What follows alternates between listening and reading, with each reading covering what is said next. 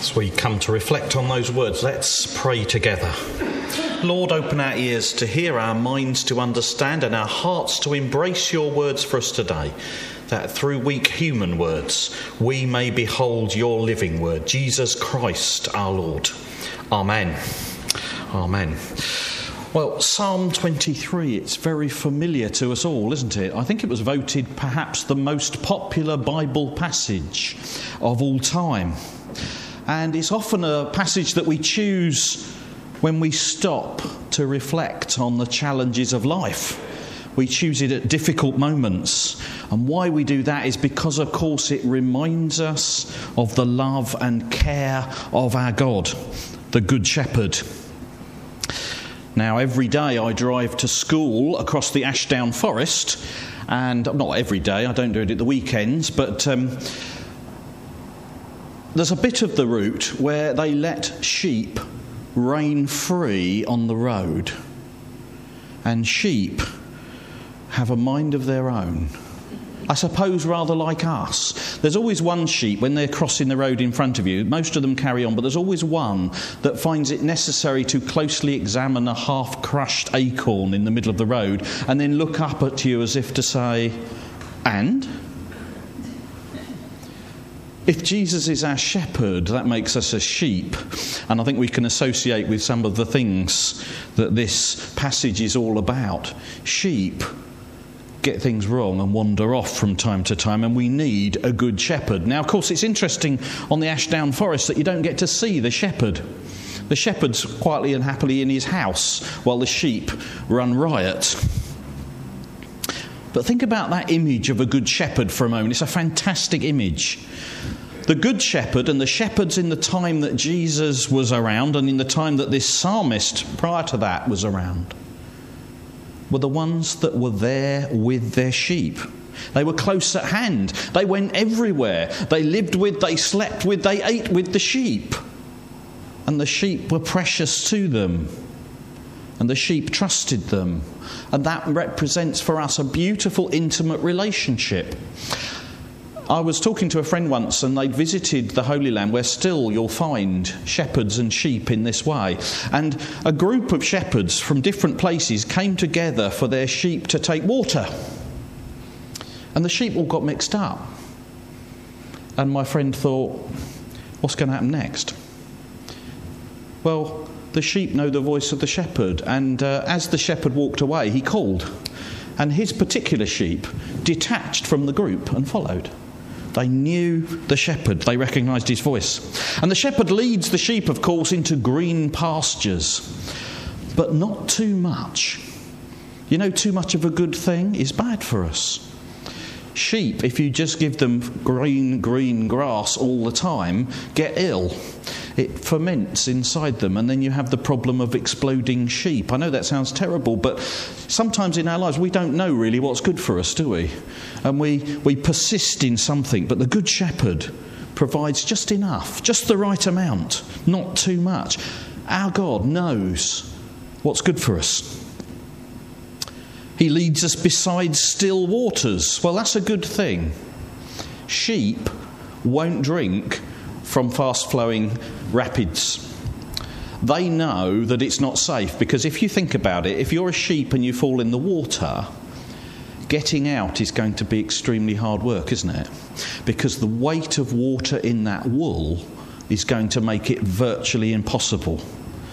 So he leads the sheep to the quiet place, the place where it is safe for them, and God is so concerned for our safety and well being. It says, He refreshes my soul, He gives us living water, His Spirit within us, and He leads us in right paths. Goes on to talk about the paths of righteousness because God knows the best way for each of us. And the sheep follow the shepherd in trust and the way that Jesus leads us is the way of love. And that way may not be easy. If you've ever tried loving anybody, if you've ever tried showing love to others, it can be challenging. The way that God leads his sheep, the way that God leads us, isn't an easy path.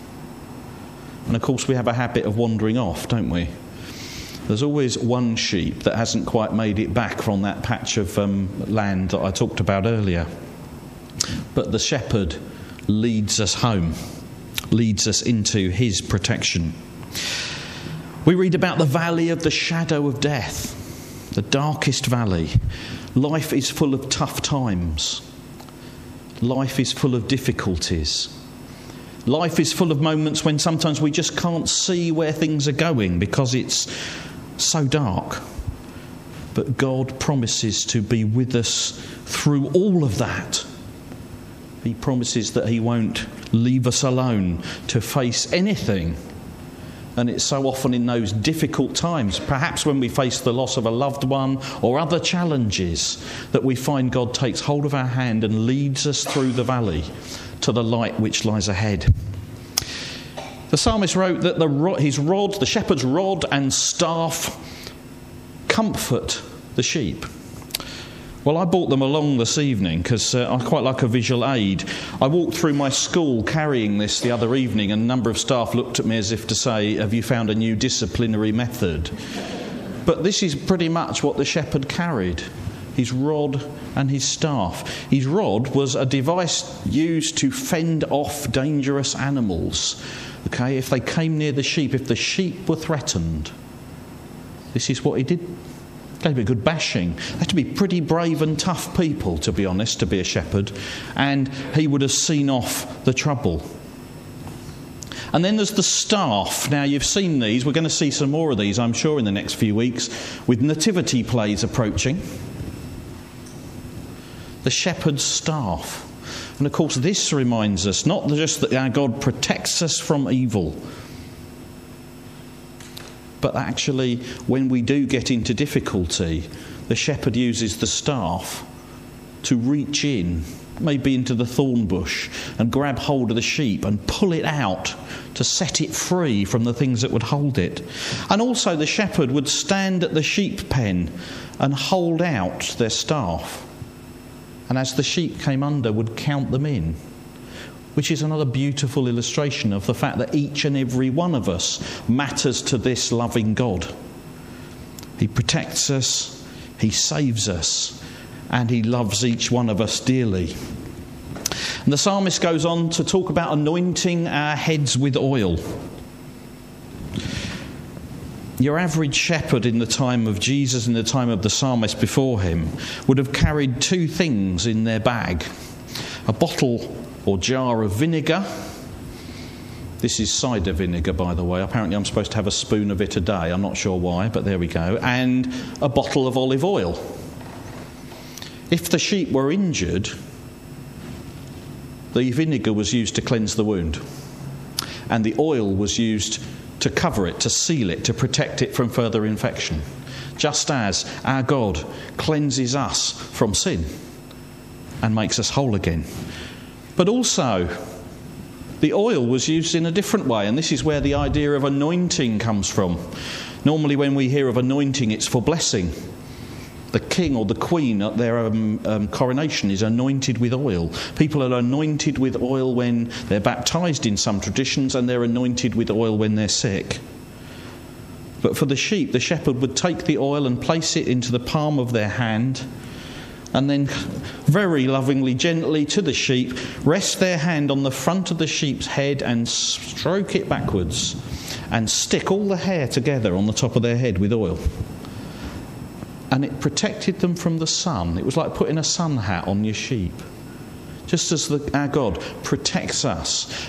Sometimes in life we think, does God do that? Does God protect us? We're facing these difficult times, we're facing these difficult things. And yet, through it all, God remains beside us, supporting us and encouraging us. And He will ultimately set us free and give us freedom if we follow him, our shepherd. Last couple of things the psalmist writes My cup overflows. Well, that's a quite a sort of generous sounding thing, isn't it? A, f- a cup that overflows. Have you ever had somebody pour you a glass of wine and say, Say when? And you might not be tempted to say when too soon. But actually, the shepherd that this psalmist's writing about and the shepherd that Jesus would have referred to carried with them a wooden box, not as big and heavy as this, but it was called the shepherd's cup. And if the shepherd came to a place where there was not still waters, which it was safe for the sheep to drink from, would fill the box with water and stand it nearby so the sheep could still have their needs met even in situations where it seemed unsafe and unlikely. All this speaks to us of a loving and intimately loving God who has us in his hands and loves us. And the psalmist concludes I will dwell in the house of the Lord forever. The promise of the shepherd to his sheep the promise to those who love the Lord is to dwell in his sheepfold. When we follow the shepherd, he leads us home. And he then becomes the door himself. The shepherd would lay down across the entrance to the sheepfold so that none other could come in and harm the sheep. What a beautiful picture and a great blessing that at times when we may find life most challenging, and even when we find life good, that we have a good shepherd who cares for us, his flock. Amen.